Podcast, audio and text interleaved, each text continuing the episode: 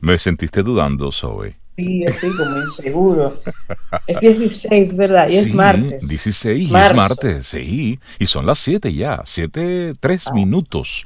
Buenos días, Sobe. Buenos días, Cintia. Buenos días a todos nuestros amigos Camino al Sol oyentes. ¿Cómo están? estoy muy bien, Rey. Buenos días. te Cintia. Buenos días. Buenos eh. días, Cintia. Laurita y los amigos Camino al Sol oyente. Yo estoy bien, Rey. Yo espero que ustedes también estén bien. Por favor, ¿me confirman cómo están? Sí, hay que confirmar. Confirmando, confirmando. Uno, dos, uno, dos. Vamos bien, vamos bien. Estamos bien. Buenos días, Rey, Laura, Sobe. Y buenos días a ti, Camino al oyente. Te volvemos a hacer la pregunta también. ¿Nos confirmas que estás bien? 849-785-1110. ¿Cómo estás? ¿Cómo te amanece? ¿Cómo pinta tu martes? La cara de Rey es un poema. ¿Por qué? No te canses de trabajar en ti.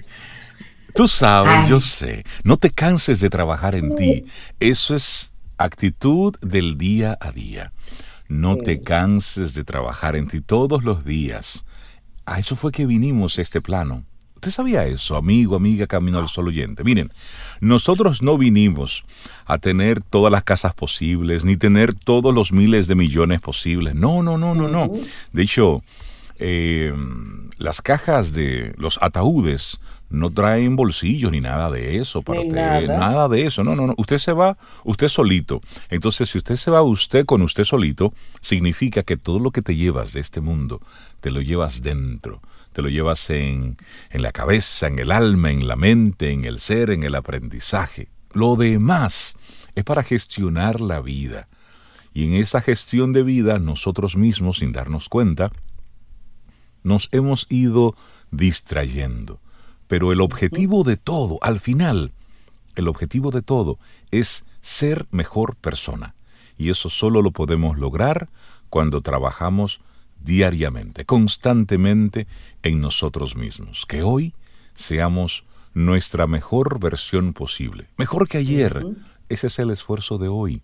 Un poquitito mejor que ayer que yo estoy totalmente de acuerdo contigo, Rey. Uno viene aquí es para ser mejor persona, salir de esto siendo mejor persona. Totalmente de acuerdo. Y el día a día hacerlo con, con ese sentido de que cada paso que doy, sea para adelante, a los lados, para atrás, porque a veces hay que retroceder un poco, que sea siempre con eso en la mente. Lo estoy haciendo para ser mejor persona. Y experimentar la vida, experimentar todo lo que hay aquí para disfrutar, que no, no, hay otra forma. Experimentar la vida y no solo lo bonito de la vida, sino experimentar la vida, lo que traiga. Y en ese proceso, como tú te manejas, es que se da mucho de ese crecimiento y de ese aprendizaje también. O sea que no te canses de trabajar en ti, es el tema que proponemos aquí en Camino al Sol para todos nosotros, porque nosotros somos usuarios de todos los temas que proponemos también. Por supuesto, los, es para todos, cada día, claro. Los claro Así es. De hecho, eso, eso conecta para recordar cuál fue el sentido original de Camino al Sol y es tener conversaciones entre amigos con temas que nos pueden ser interesantes, pero sobre todo funcionales, para que nos permitan ir creciendo. Y hoy, la actitud que te queremos compartir. Confía en tu proceso y sigue. A veces estamos enfocados en lo que el otro está viviendo, en lo que el otro está pasando, y nos pasamos el día entero, ay, tuviste lo que le pasó a fulana, ay, tuviste lo que le pasó a fulano, ay, pero qué difícil lo que le pasó a esa persona en Turquía, y estamos viendo lo que le pasa al mundo, y te pasas todo el día cargando con los problemas del mundo, ¿Y lo tuyo para cuándo, mi querida, mi querido? Porque debes tú confiar en tu proceso, porque en la medida en que tú vas trabajándote, vas bien, tienes recursos para ayudar a otros. Pero si te pasas todo el tiempo lamentándote, causando el pesar por lo que le está pasando al otro, como dice Fénix, ahí no hay recursos. No hay recursos. Ni el otro crece, tú tampoco creces, porque solamente estamos en la etapa de contemplación, de ver lo que está pasando. Y ahí no pasa absolutamente nada. Es momento entre las bondades, que entre las bondades de la comunicación y la globalización está ese elemento que trae mucho, mucho estrés a las personas. Tú sabías lo que sucedía en tu villa. Tú que eras vikingo, rey, lo sabes. Y las noticias de villas cercanas llegaban a los cuatro meses. Pero ahora tú sabes lo que sucede en cualquier rincón del mundo, en tiempo real. Y eso realmente agrega mucho estrés a la vida de las personas si no sabemos gestionar esas, esas informaciones y esas noticias, que dan pena en muchos casos, pero tenemos que aprender a gestionar el, el mundo inmediato de nosotros. Y cada mundo inmediato bien gestionado, pues mejora la globalidad. Así es. Es, un pensamiento, es un ideal también. Así es. Arrancamos nuestro programa Camino al Sol. Iniciamos Camino, al Sol. Estás escuchando Camino al Sol.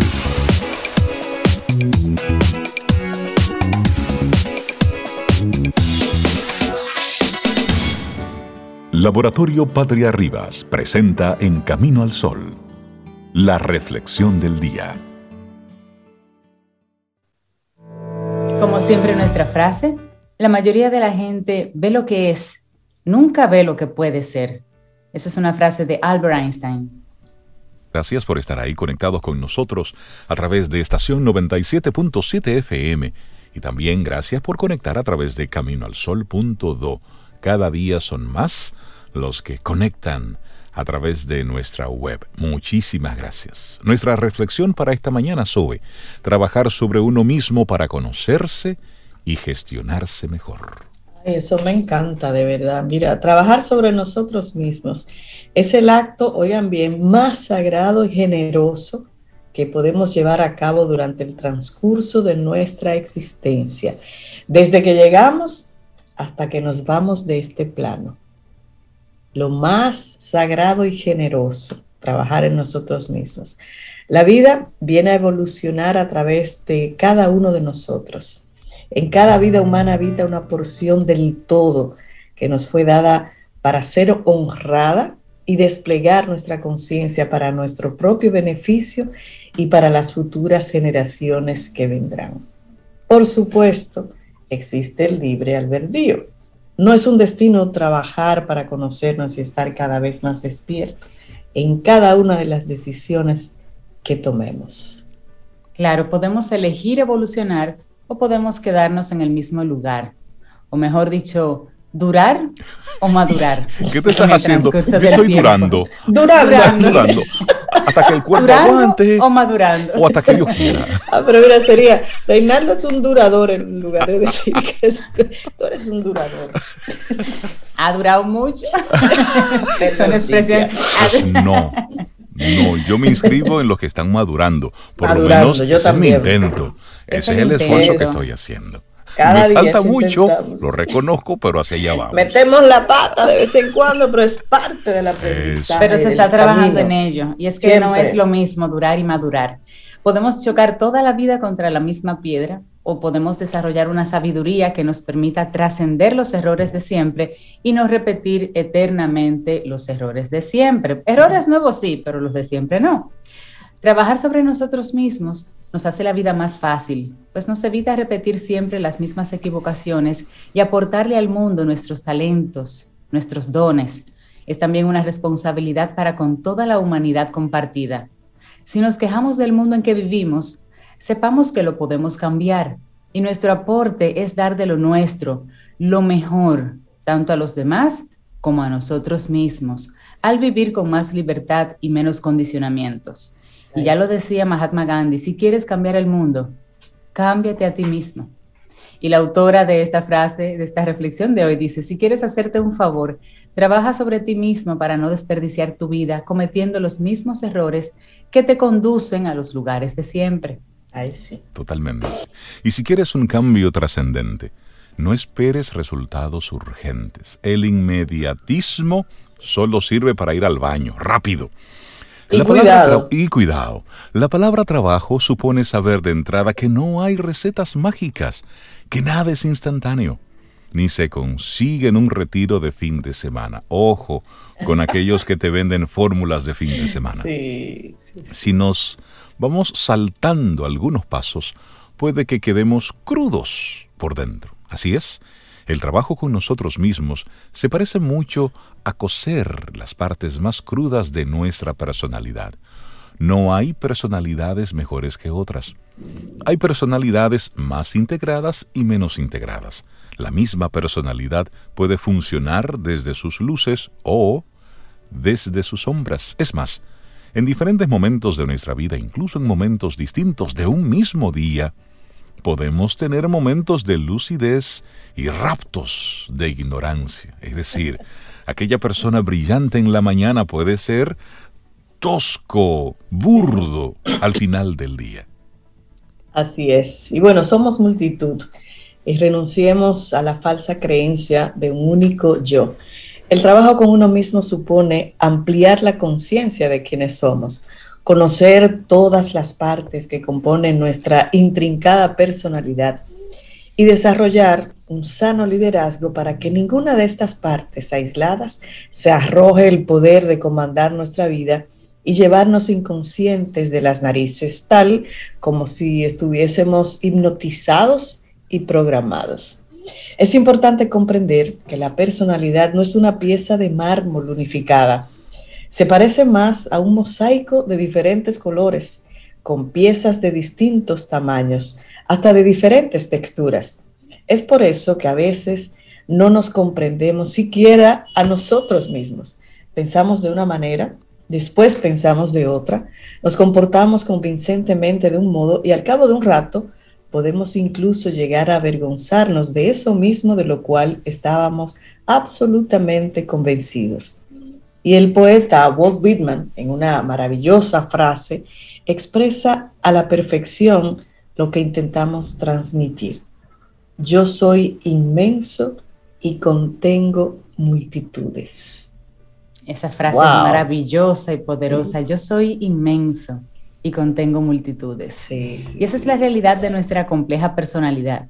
Dentro de nosotros conviven infinidad de partes, de yo, de yoes, de personalidades, algunas más crecidas y evolucionadas, otras más primitivas y torpes y salen a veces también. El trabajo sobre sí nos ayuda a conocer nuestra personalidad en profundidad. ¿Para qué? para ser soberanos y no esclavos de cada una de las piezas que componen ese complejo rompecabezas de la figura que formamos. Desplegar conciencia es un trabajo terapéutico, es hacer una especie de inventario de cada una de estas piezas que nos componen y aprender a gestionarlas con conciencia para que no emerjan como resortes desde la inconsciencia y la imposibilidad de liderarnos como buenos monarcas de nuestro propio reinado. Esa es la importancia. Sí, una persona que no se conoce y no trabaja de manera ardua su personalidad no decide. Sus partes interrumpen de manera desordenada e impulsiva reaccionando a los estímulos de su entorno externo e interno. Las emociones que suelen experimentar las personas que no se toman el trabajo de conocerse son arrepentimiento por lo que no hizo, enojo por lo que hizo, contradicción interna, confusión, desconcierto, sensación de enajenamiento, y al cabo de un tiempo emergen desde dentro preguntas como, hmm, ¿quién soy? ¿Cómo es posible que sienta esto, piense lo otro, me diga una cosa, haga lo contrario? Este caos es debido al desconocimiento acerca de cómo funciona nuestra personalidad. En cambio, cuando nos conocemos en profundidad a partir de un comprometido trabajo personal, la personalidad deja de tener tanto protagonismo y se transforma en un instrumento para expresar entonces en nuestra vida nuestra verdadera y auténtica esencia. Ahí sí, y mientras la personalidad siga haciendo tanto ruido y esté tan desafinada, no podemos escuchar la melodía de nuestra esencia que es nuestra auténtica naturaleza. Trabajar nuestra personalidad es como ir sacando capas y más capas, sacarle su densidad para volverla más permeable a la fluidez y a la ligereza de la esencia. Cuando hacemos contacto con nuestra esencia, podemos ejercer todas nuestras partes desde la plena conciencia, ser directores de nuestra orquesta. Desde la esencia es cuando realmente podemos cantar nuestra canción expresar nuestros dones y talentos y recuperarnos más rápidamente de nuestras brechas de raptos de inconsciencia, porque ya sabemos dónde volver cuando nos perdemos. porque ya sabemos pararnos cuando nos caemos. Qué bonito eso, ¿no? Hermoso. Armonizar la superficie de nuestra personalidad para dar lugar a lo más hondo de quienes somos.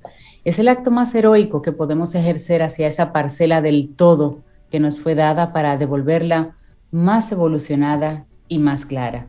Transformar nuestro plomo en oro es volvernos alquimistas de nosotros mismos. Es allí cuando nos sentimos completamente realizados, porque realizarnos es volvernos reales. Y esto solo es posible cuando trascendemos las capas superficiales de nuestra limitada, limitadísima personalidad. Y somos capaces de trascenderla cuando la conocemos en profundidad, la ejercemos con conciencia y dejamos de enredarnos en ella. Así es, si cada uno de nosotros convierte en oro su plomo y en luz su, su oscuridad, sin duda este mundo sería mucho más luminoso. ¿Estás haciendo tu aporte? Cuando hablamos de dejar un mundo mejor para nuestros hijos, eso no es ni más ni menos que trabajar cada día consigo mismo, contigo misma, contigo mismo. Es la invitación que te queremos hacer desde Camino al Sol cambiar esta reflexión, me encanta. Una reflexión de Corina Valdano, el trabajo sobre sí, trabajar sobre uno mismo para conocerse y gestionarse mejor. Me encanta. Laboratorio Patria Rivas presentó En Camino al Sol, la reflexión del día. Siente y disfruta de la vida, la vida. Camino al Sol. Camino al Sol.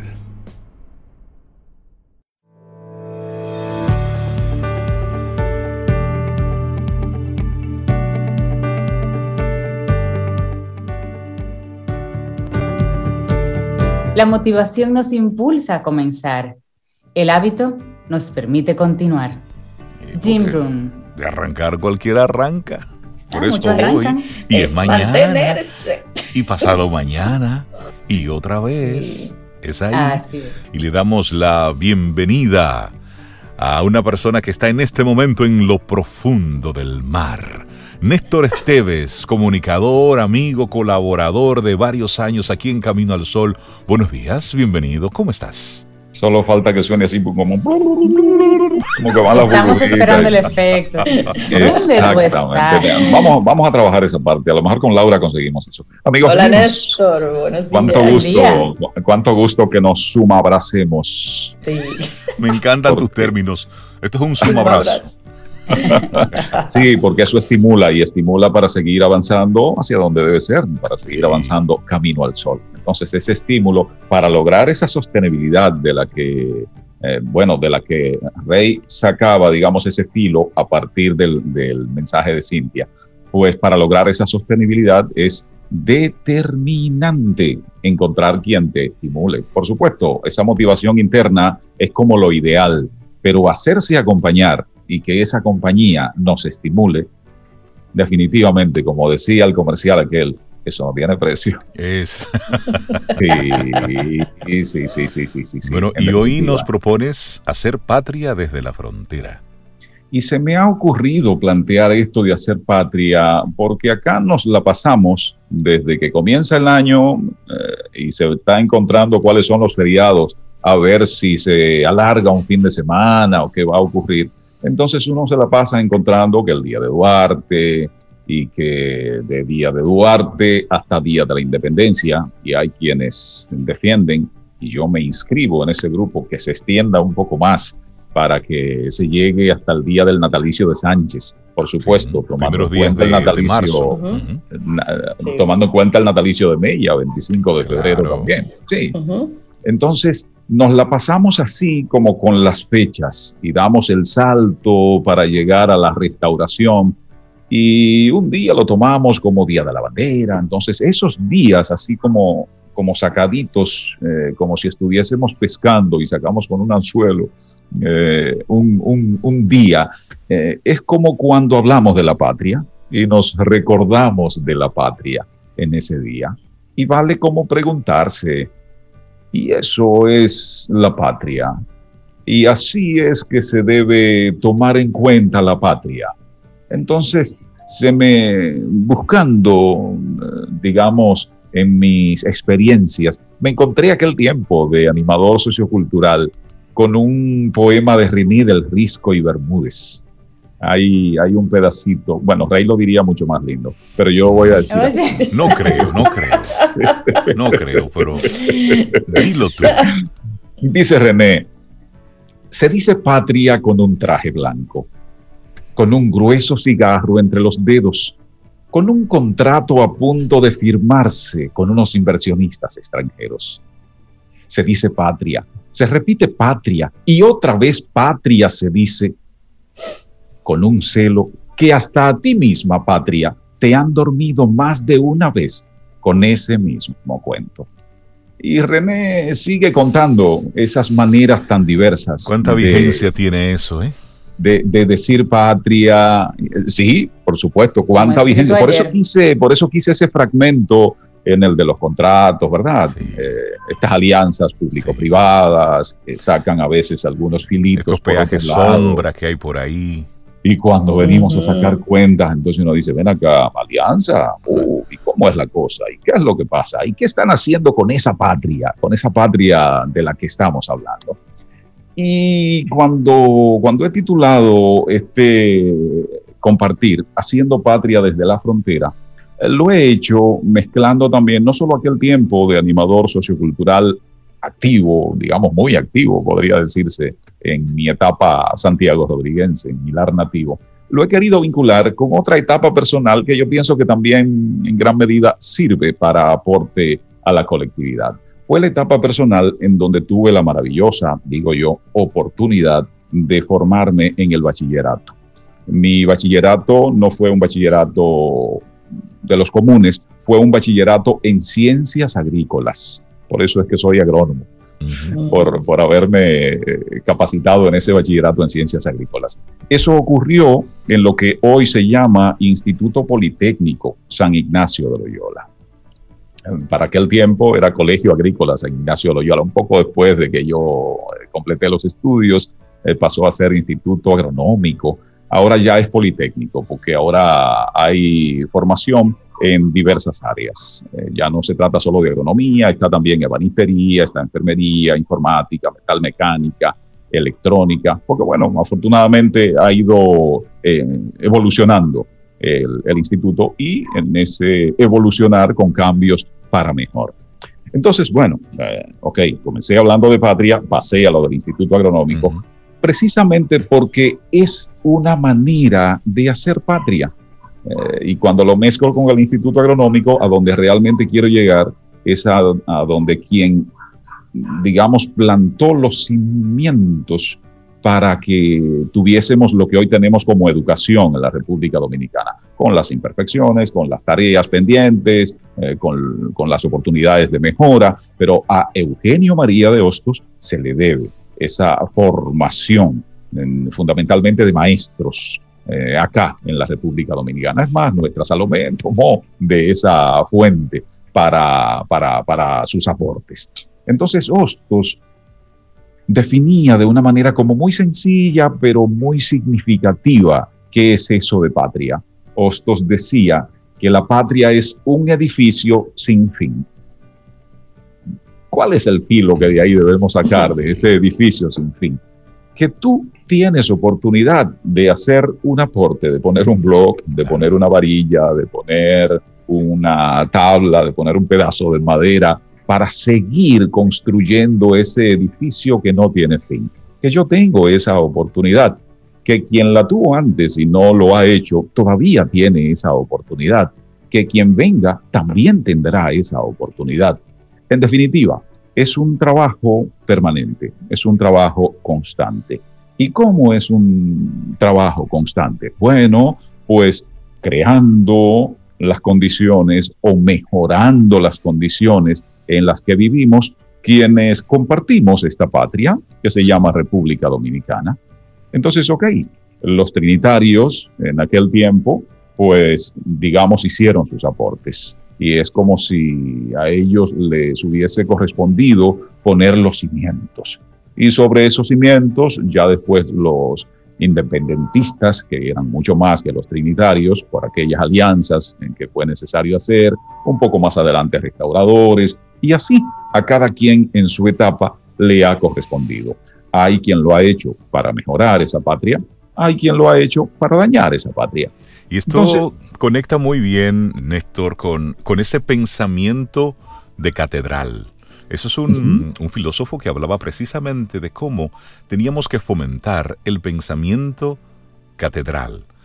En el entendido, y esto haciendo un poco de analogía, en la, aquella época cuando se construyeron las grandes catedrales, que el que la diseñaba, el arquitecto que las diseñaba y el que la comenzaba a construir, era consciente de que no la vería finalizada y que habían familias, generaciones que iban pasando generación tras generación e iban haciendo su aporte a esa catedral, a esa estructura. Pero nadie, nadie se afanaba en el afán de verla terminada, sino en encaminar un poquitito más, en hacer en esta generación el aporte que debo hacer. Y creo que es muy atinado ese pensamiento que traes hoy, porque estamos muy embuidos del inmediatismo, del lo voy a hacer, pero debo terminarlo, debo disfrutarlo y debo tenerlo ahí. Y nos estamos olvidando de las generaciones por venir, nos estamos olvidando de cuál es el aporte que yo debo hacer hoy, ahora, y qué es lo que me toca hacer en este momento en beneficio de lo actual, pero sobre todo de las futuras generaciones. Gaudí diseñó la Sagrada Familia de, de, Barcelona, que todavía está en construcción, aunque hace mucho tiempo que ya no vive físicamente Gaudí su obra sigue. y quienes hoy tienen la responsabilidad de, seguir edificando la Sagrada Familia, lo están haciendo con los planos realizados por Gaudí. Entonces, de eso se trata, de que la patria no es un tema en particular, porque entonces caemos en estos excesos y con estos excesos se llega al patrioterismo, se llega al fanatismo, en el sentido de yo sí soy y no, tú no eres. Entonces, ese yo soy y tú no eres ya está quitándole a alguien la oportunidad de aportar para ese edificio sin fin.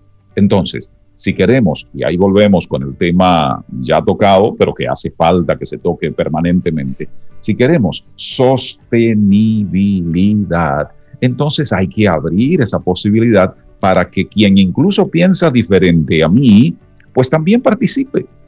Y de aquel punto de vista y de este punto de vista, entonces tomamos lo que por consenso determinemos para seguir aportando con la convicción de que alguien va a venir después y pasará revista y podrá decir, oye, pero no pensaron bien. Y podrá decir, eh, o podrá decir, ay, pero qué bien pensaron, pero para este tiempo de esta manera estará mejor. Y así seguimos a la luz de, esa, de ese pensamiento ostosiano, eh, aportando para seguir construyendo ese edificio sin fin. Y alguien podría preguntar, bueno, pero es que lo que yo estudié no tiene que ver con esto, yo estudié, uh, ¿qué? Ah, arquitectura, para, para, para volver con el tema del pensamiento a modo de catedral. Sí, pues desde la arquitectura, o eh, hiciste medicina, o decidiste no tener una carrera, pero encontraste una pasión en cómo elaborar bizcochitos, pues también desde ahí se aporta para eso. Porque ¿qué es la patria? Es ese, la patria es difícil tenerla en las manos como se tiene una llave y decir, acá la tengo, la patria. No, la patria es ese intangible. Y como intangible existe en nuestra mente, en nuestra imaginación. Entonces, gracias a la imaginación de los fundadores, esta patria se ha convenido que se llame República Dominicana. Ese intangible entonces es el que mejoramos con nuestras acciones. Y prefiero enfocarme en mejoramos, pero también con nuestras acciones podemos dañar ese intangible, dañar ese nombre. Sí, ese nombre que es la República Dominicana, que tiene este pedazo de tierra, entonces, en esta un poco más de la mitad de esta isla. Entonces, insisto, independientemente de por qué te has dedicado o de a qué te pienses dedicar, desde ese ámbito se puede aportar. Y no solo se puede, se debe aportar, porque tu participación cuenta, como cuenta la mía, como cuenta la, la de los demás, para que sigamos edificando, para que sigamos construyendo ese edificio sin fin que es la patria. En este caso, la motivación fundamental ha sido esa, si se quiere, alma mater en pequeño mía, por, por haberme aportado en la parte del bachillerato, porque justamente acaba de cumplirse 75 años de que Loyola de Jabón, como mucha gente prefiere llamarle, eh, inició ese aporte. Y lo inició en la frontera. Y oigan cómo es la cosa. Lo inició en la frontera por una iniciativa del dictador en aquella etapa. Fue marzo 10 en 1946. Eh, Trujillo tomó la decisión de que había que poner atractivos en la frontera que se estaba despoblando. Sí, eh, al despoblarse entonces había que llevar algunos atractivos. Qué sé yo, para citar eh, un ejemplo diferente al que estoy planteando, llevó una colonia japonesa. Inmigrantes japoneses que llegaron a la República Dominicana fueron enviados a modo de colonia a, diversos lugares. Uno de esos lugares fue Dajabón. Para eso, la mística, la dedicación por el trabajo, eh, los valores de, de, esa sociedad, un poco como llevarlos hasta, hasta ese lugar que se estaba despoblando. Pero también eso implicó estos centros de formación. Eh, en el caso de Loyola de Jabón, fue asumido por los hermanos cruzados de San Juan Evangelista. Es una especie de orden eh, religiosa adosada a la compañía de Jesús, eh, la que conocemos como los jesuitas, los jesuitas. que durante la mayor parte de estos 75 años han estado regenteando entonces este centro de formación. De ese modo han estado haciendo patria, aportando profesionales, eh, primero de la agronomía, insisto, ya después de diversas áreas, para eso, profesionales para aportar. Es más, en la compañía de Jesús hay una especie de, lema, de eslogan, y es que todo lo que se hace tiene un norte bien claro, para la mayor gloria de Dios. Entonces, como es para la mayor gloria de Dios, a la luz de que ese Dios nos ha hecho a su imagen y semejanza, entonces es un modo como de servir al otro. Otra, otra frase muy repetida en el ámbito jesuita es en todo amar y servir. Es decir, de eso se trata, de formarse con esos valores para entonces tener ese compromiso con la sociedad, sirviéndola, aportándole, engrandeciéndola.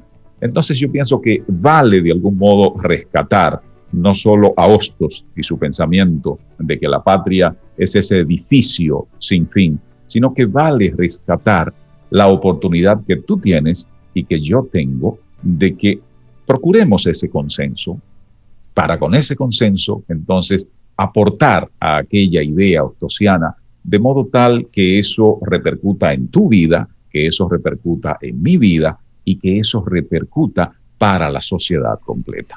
Algunas inquietudes nada más, algunas intenciones de aportar para conectar con algo que ustedes trataron un poco más temprano en el programa. Sencillamente para que yo sea hoy peor que mañana, pero mucho mejor que ayer. Haciendo patria desde la frontera, haciendo patria desde dentro. Néstor, gracias por tu reflexión, gracias por compartirla, gracias por tu invitación. Y, a ustedes. esto de motivación para que todo dominicano, todo ser humano del mundo, entienda la gran responsabilidad que nosotros tenemos en nuestro día a día y cómo con nuestras actitudes diarias, con lo que nosotros hacemos minuto a minuto, segundo a segundo, nosotros vamos haciendo patria, llámese esta como se llame. Pero es ahí la importancia de uno, aquello de hacer lo correcto porque es lo correcto. Néstor, muchísimas gracias. Arroba Néstor Esteves es un punto de encuentro para que sigamos edificando la patria. Gran abrazo. Gracias, Néstor. Un abrazo, Néstor. Te acompaña Reinaldo Infante. Contigo, Cintia Ortiz. Escuchas a Sobeida Ramírez. Camino al Sol.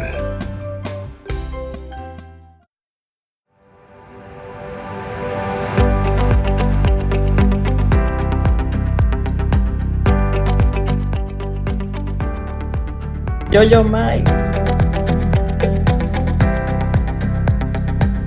Seguimos avanzando. Esto es Camino al Sol a través de estación 97.7. Es que las conversaciones que nosotros tenemos aquí. No, no, no, no, no, Fuera del aire. Ustedes ni y cada quien con sus intereses, ¿verdad? Y cada quien con sus intereses. Aquí está Isaías Medina y Cintia Ortiz. Tienen una conversación paralela de negocio, de dineros. Entonces, Sobe y yo tenemos una conversación de música, de, de Yo-Yo Ma y todo eso.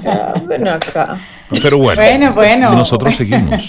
El equilibrio. Claro. y hay una, pero hay una frase de Henry David Thoreau.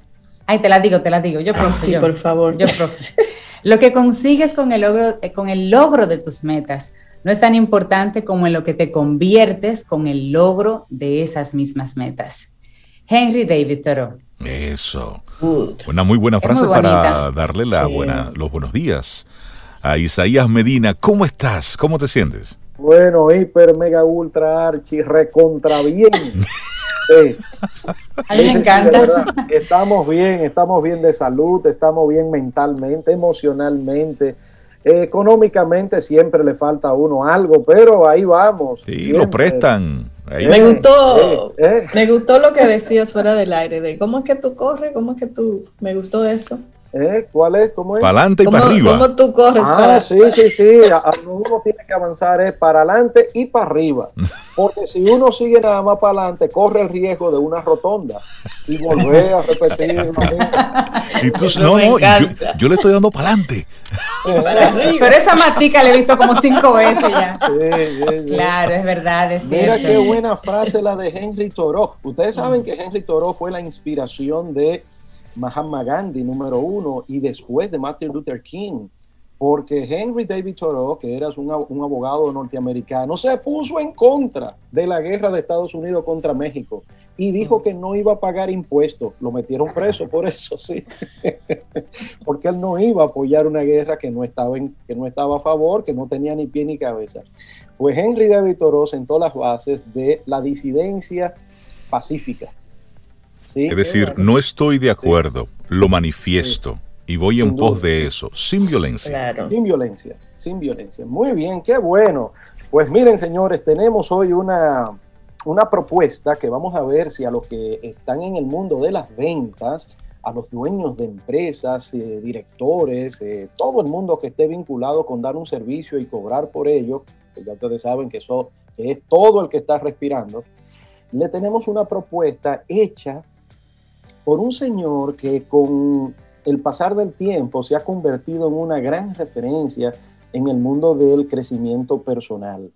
Ese señor, ustedes lo han recontraescuchado millones de veces, millones de veces, es Napoleón Hill.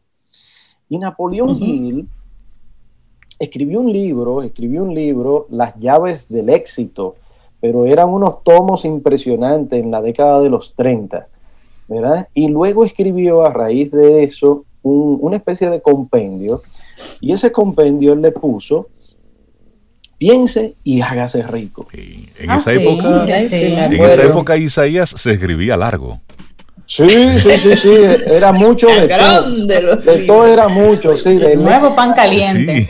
Sí, porque sí, sí, sí, de verdad, ustedes dicen algo correcto, es decir, las personas que escribían tenían que escribir porque te, a ver, estábamos saliendo y entrando en un mundo donde la ciencia tomaba la batuta. Así es.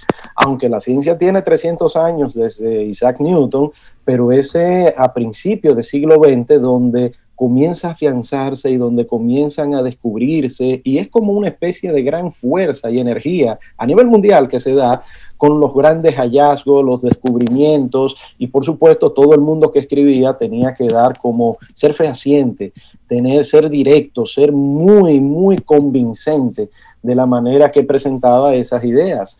Entonces, como la psicología lamentablemente ha sido una de las últimas ciencias que debió haber sido una de las primeras, la psicología pues entonces comenzaba también a tener un auge tremendo. Pero también el misticismo que nunca ha desaparecido, de una manera alternativa de ver la realidad, como la religión fue en su momento, de interpretar todo lo que nos rodeaba, después la ciencia vino y, le ha ganado como el pulso, pero es una combinación, de verdad. Hay muchos que piensan que religión y ciencia están contrapuestas y nada que ver, nada que ver. Existe la filosofía, que es una especie como de conciliación entre las dos, y lo maravilloso que es el arte es la manera de uno reinterpretar el mundo, ya si quiere de la manera abstracta, ya si quiere de la manera eh, filosófica vinculada al arte. En fin, el tema es que en esos momentos sí se escribía mucho y bastante. Y este señor tuvo esa lucidez y dice la leyenda, dice la leyenda, que David Carnegie, el famoso, aquel eh, eh, empresario, dueño del American Steel, bueno, pues entonces como que lo apadrinó para que comenzara en un proceso de investigación sobre qué pasaba en las mentes de esas grandes mentes eh, de ese momento. Digamos, imagínense ustedes, los amigos de Devin Carnegie, ¿quieren eran? Henry Ford, era uno de los amiguitos de él. Eh, ¿Cómo se llamaba? El de las gomas, Firestone también era.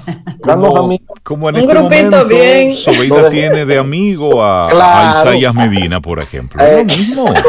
¿Qué pasó? A Reinaldo y a Cintia, mis amigos, empresarios, emprendedores famosos. No, Sobeida es amiga de Bill Gates, cosas así, ¿verdad? Que lo, ya la llama a cada rato. Sí, Elon Musk la consulta en lo, ay mamá. Ay, Sting, Sting es mi favorito. Que no lo oigan los demás. Que no lo oigan los demás. Ah, y Pat Metheny, eso, uña y dedo.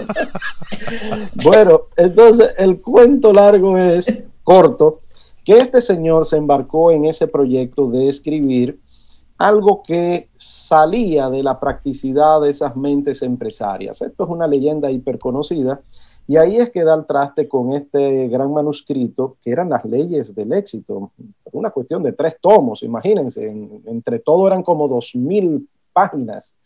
En fin, y saca después ese compendio de Piensa y hágase rico. En ese compendio, maravilloso, señores, yo tuve el chance de agarrar un ejemplar cuando tenía unos 18 años, más o menos, casi que entrando a la universidad, ya, bueno, ya estaba. Y, pero me resultó como tan, tan fuera de lugar, piense y hágase rico. Pero venga acá, ¿y quién visto, usted ha visto, pero si fuera así todo el mundo fuera rico? Ese era el pensamiento de un muchacho imberbe y joven que no entendía nada de la vida, porque para mí, eh, en ese momento, era como un disparate pero mayúsculo, una cuestión de venta que querían entusiasmarme con el título, piense y hágase rico. Pues muy a mi a mi... Eh, sorpresa? Sí, lo deseché, lo deseché y no mm, fue hasta 10 años después, 15 años después que me topé otra vez con el bendito libro y comencé de una cuestión casi como me da la gana, eh, sin deseos. Alguien me sugirió que leyera un capítulo de ese y comencé, digo, oh, pero venga acá, pero parecería que lo que está diciendo este hombre me lo está diciendo a mí y la manera en que lo dice con aspecto que hasta ese momento ya había pasado por un proceso universitario, ya había, bueno, tenía ya unos cuantos años encima.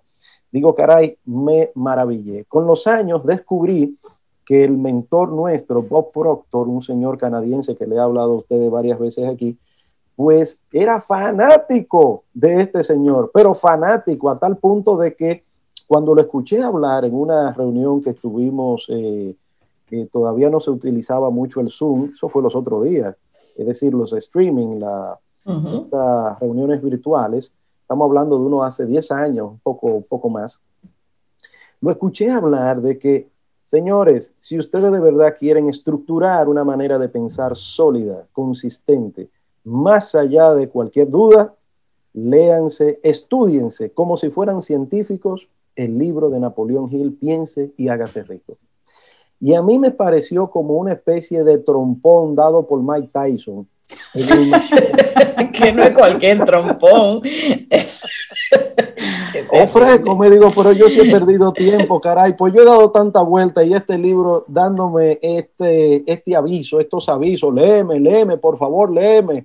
Y yo que no le hacía caso hasta que vengo, hago un dineral para encontrarme con información nuevamente de que este libro es una joya. Señores, si hemos tenido el chance desde ese momento, de hace unos 12 años, de comenzar a estudiar profundamente este libro es el que sugiero. Todos los vendedores necesitan leerse como si fueran científicos ese libro, porque aunque no habla de ventas, sino que habla del ser humano, habla de las fuerzas y energías vinculantes, habla de perseverancia, que eso es algo que es innegociable, pero no para el vendedor, para tú el que está vivo.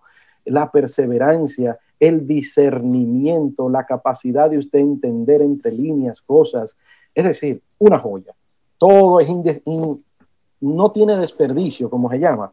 Bueno, pues hay una especie de pasos que sugiere este señor Napoleón cuando tú estás por convertir algo, materializarlo desde el pensamiento, que es un deseo, ¿sí? Los deseos son pensamientos, no son emociones. Luego uno lo emocionaliza para poder llevarlo a la práctica.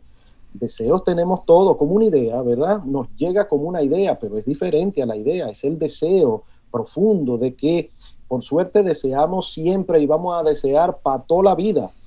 Eh, es una cuestión que a veces que hay que tomar con pinzas porque nuestros hermanos del Oriente hablan de matar el ego, por ejemplo, cosa que personalmente no estoy... Ir al otro extremo, claro. Eh, creo que, el ego hay que agarrarlo por el pescuezo y ponerlo al lado. Venga acá, señor ego. ayúdeme, ayúdeme, venga, póngase en Bueno, pues entonces, así mismo los deseos, como matar los deseos, no, no, no, es imposible matar los deseos. Nosotros deseamos ser mejor ser humano, ya eso es un deseo, que es muy noble, ¿sí? Pero deseamos un vehículo, perfecto, también se vale. Y deseamos un yin, pues venga yin.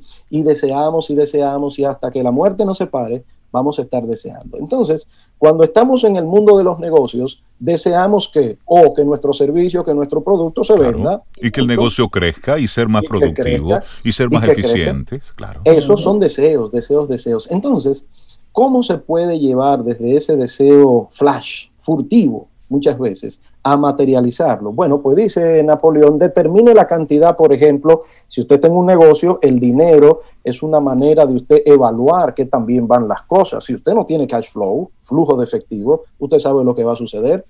Fuakiti, listo. Usted se lo va a llevar San Caralampio. Sí, sí, porque que no funciona. San Caralampio.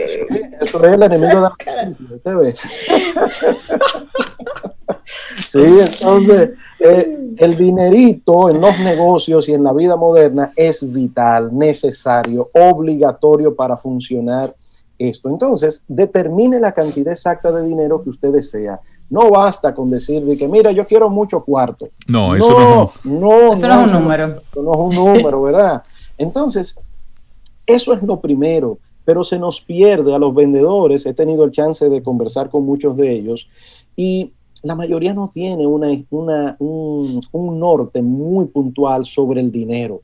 Consideran que es una cuestión de pajaritos preñados, que, pensar en el aire. Que, caen de la matica, como le decían los padres. A No piensan suficientemente en ese número, la naturaleza es exacta. Ok, entonces, bajo ese precepto de que hay una exactitud en la naturaleza, necesitamos darle un norte. ¿Cuánto dinero quieres tú ganarte de comisión este mes? Este trimestre, este semestre, este año. Estoy hablando del vendedor, pero así como digo vendedor, del supervisor, del gerente que Isaías, y tú sabes que ahí llega entonces un componente emocional que está vinculado directamente a nuestras creencias sobre el dinero. Entonces, si yo digo que 100 mil, eso es mucho. Y si yo digo que son 200, pero eso es mucho, ay, pero seré yo estando, estaré yo siendo ambicioso. Entonces comenzamos a mezclar ¿eh? nuestra cultura, nuestra creencia sobre el dinero y se hace un arroz con mango que decir cuánto es suficiente se convierte en la gran pregunta. Ese es un gran punto que has tocado. Si no nos creemos merecedores de vivir una vida linda, plena, abundante, de la riqueza. El vendedor típico dominicano gana muy poco dinero, señores. Oigan este número. Hasta hace un año y medio, antes de la pandemia, el vendedor promedio dominicano ganaba no más de 25 mil pesos, incluyendo su mm. salario base. ¿Cómo? ¿Cómo va a ser? Sí, así es. Así es, es decir, estamos hablando de casi como el 50% de los vendedores dominicanos no ganan más de 30 mil pesos, me parece que era el número, que era demasiado poco, porque eso incluía el salario base. Entonces, cuando estamos metidos en este deseo de crear algo, ¿sí? entonces necesitamos darle un norte a eso. El deseo es el inicio y esa actitud es el paso que necesitamos dar. Hay que determinar con esa actitud también lo que nos proponemos dar. Después que tú dices, mira, yo quiero este monto, ponga usted el número, 50 mil pesos, fabuloso, 100, 200, no importa. El monto no es irrelevante. Después que usted sabe para dónde va, el monto es irrelevante. Claro, te va a topar con eso que dice Rey, esa confrontación del mundo subconsciente que te dice, pero muchacho, de que hablándome de 200 mil pesos, tú nunca has llegado a 25. ¿Qué es lo que tú me estás hablando de 200? Está loco. Sí, así es. Se contrapone también con una realidad social porque resulta que en República Dominicana, me van a excusar el dato, quizás no es muy, muy exacto, pero hablan de que 74% de la población dominicana, oigan esto, ganan menos de 24 mil pesos. sí. Perdón, de 44 mil pesos. Eso es impresionante y que apenas el 7% supera los 80 mil pesos. Oiga eso, es impresionante y uno se cae de espalda y dice, ¿cómo va a ser? Es decir, que si tú ganas 100 mil pesos, tú estás dentro del 7% que más dinero gana en República Dominicana. Exacto. Pues sí, así es. Así Entonces, es. un colectivo que juntos generan una especie como de fuerza grupal, ¿verdad? Eso los antiguos le llamaban acacia. Bueno, está bien, el inconsciente colectivo dominicano acerca de ganar dinero. Entonces, cuando te topas con esa fuerza que tú no sabes qué es, entonces ponerte objetivos es como una locura, como decía el rey, que, óyeme, no me lo creo. Pero bueno, el, este señor Napoleón seguía diciendo, establece un plazo determinado para poseer ese dinero que tú estás buscando. Eso no importa. Después eh, tú puedes decir, mira, en este año, yo a partir del mes 9, con estos trabajos que yo estoy haciendo, yo pretendo mover mi comisión de 10 a 20. Estoy poniendo cualquier cosa. Eh, pero darte un plazo o decirte en este mes, sí o sí, no matter what, dicho en buen mandarín, hay que buscar ese dinero. Y yo tengo la capacidad, ahí están los clientes, claro hay que, ser creativo en ese proceso de uno conectar con eso.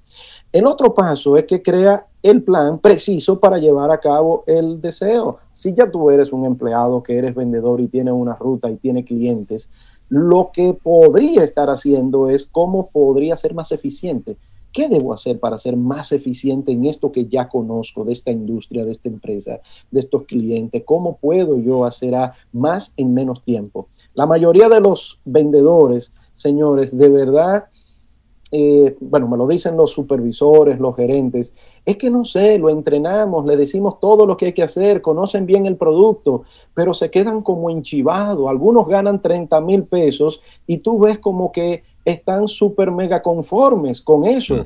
¿sí? El que gana 80 está hiper mega conforme y tiene que suceder una catástrofe como enorme para que ellos decidan moverse. Entonces ahí es donde viene el aspecto del mundo subconsciente que funciona como un termómetro. Cuando una persona que gana, voy a poner un número, 50 mil pesos de manera sostenida, llega un día y da un palo y se gana 120 mil pesos de comisión, el mundo interno se siente raro como que no está bien la cosa. No, no, no, espérate, déjame ¿Qué pasó, ¿Qué pasó ahí? Sí, déjame volver otra vez al nivel que yo conozco de 50 mil. Pero sucede al revés también. Y, lo, y lo considero como eso, como un golpe de suerte, no como algo que yo hice que me provocó, que me produjo este incremento. Un palo, un palo, dimos un palo. Una chepa.